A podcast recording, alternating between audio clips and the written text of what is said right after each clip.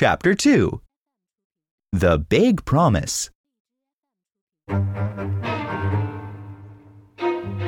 Tom and Huck walked through the tall grass of the graveyard. The wind blowing through the trees sounded like ghosts.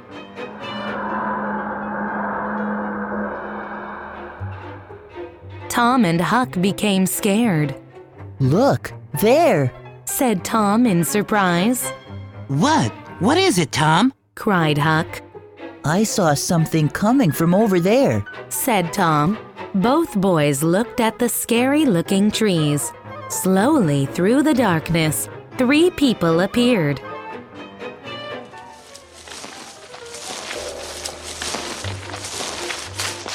It was Muff Potter, Injun Joe, and Dr. Robinson. The three men were talking. Soon, they started fighting. The doctor hit Potter on the head with a wooden board. It knocked Potter out. Just then, Injun Joe picked up Potter's knife and stabbed Dr. Robinson. When Potter woke up, he saw the doctor lying dead on the ground. Potter's knife was sticking out of the doctor's back.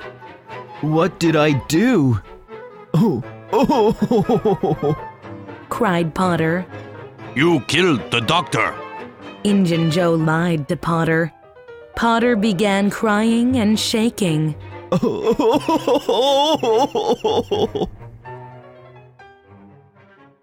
The boys were very frightened and ran all the way home, We have to tell someone.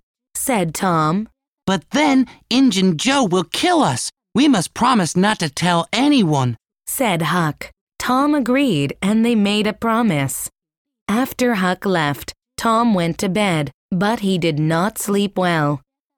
Dr. Robinson's body was found at noon the next day.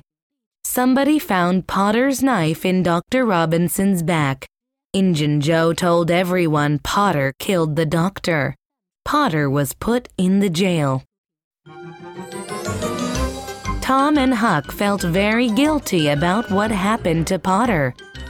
Walking through the village, they met their friend Joe Harper. He was also very sad. What's wrong? Asked Tom. My mom punished me for eating some ice cream, but I swear I didn't eat it. said Joe. All three boys felt no one loved them. They decided to run away, Where shall we go? Asked Joe. We can go down the river to an island. Said Tom, We will become pirates. cried Huck, Okay, let's meet at the river tonight. said Tom. Tom, Huck, and Joe pushed off in a raft that night. It moved down the river slowly. A while later, they reached an island. Lying under the stars, they fell asleep. The next morning, the three boys caught some fish and ate them for breakfast. In the afternoon, they saw some boats on the river. They also heard people shouting. Tom! Tom! Tom! Tom! Joe! They're probably looking for us. Said Tom. But we can never go back home. Said Joe. The boys continued to fish, but soon they became bored. That night they felt homesick and lonely. The next day, Joe and Huck wanted to go home. Listen, I have a great idea. Tom told them his wonderful plan. Joe and Huck loved the plan. They agreed to stay another night. On Sunday morning, the bells rang slowly in the village.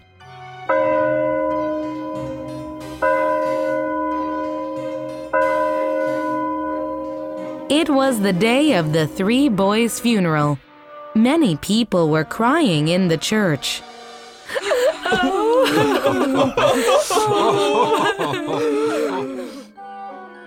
Suddenly, the door opened.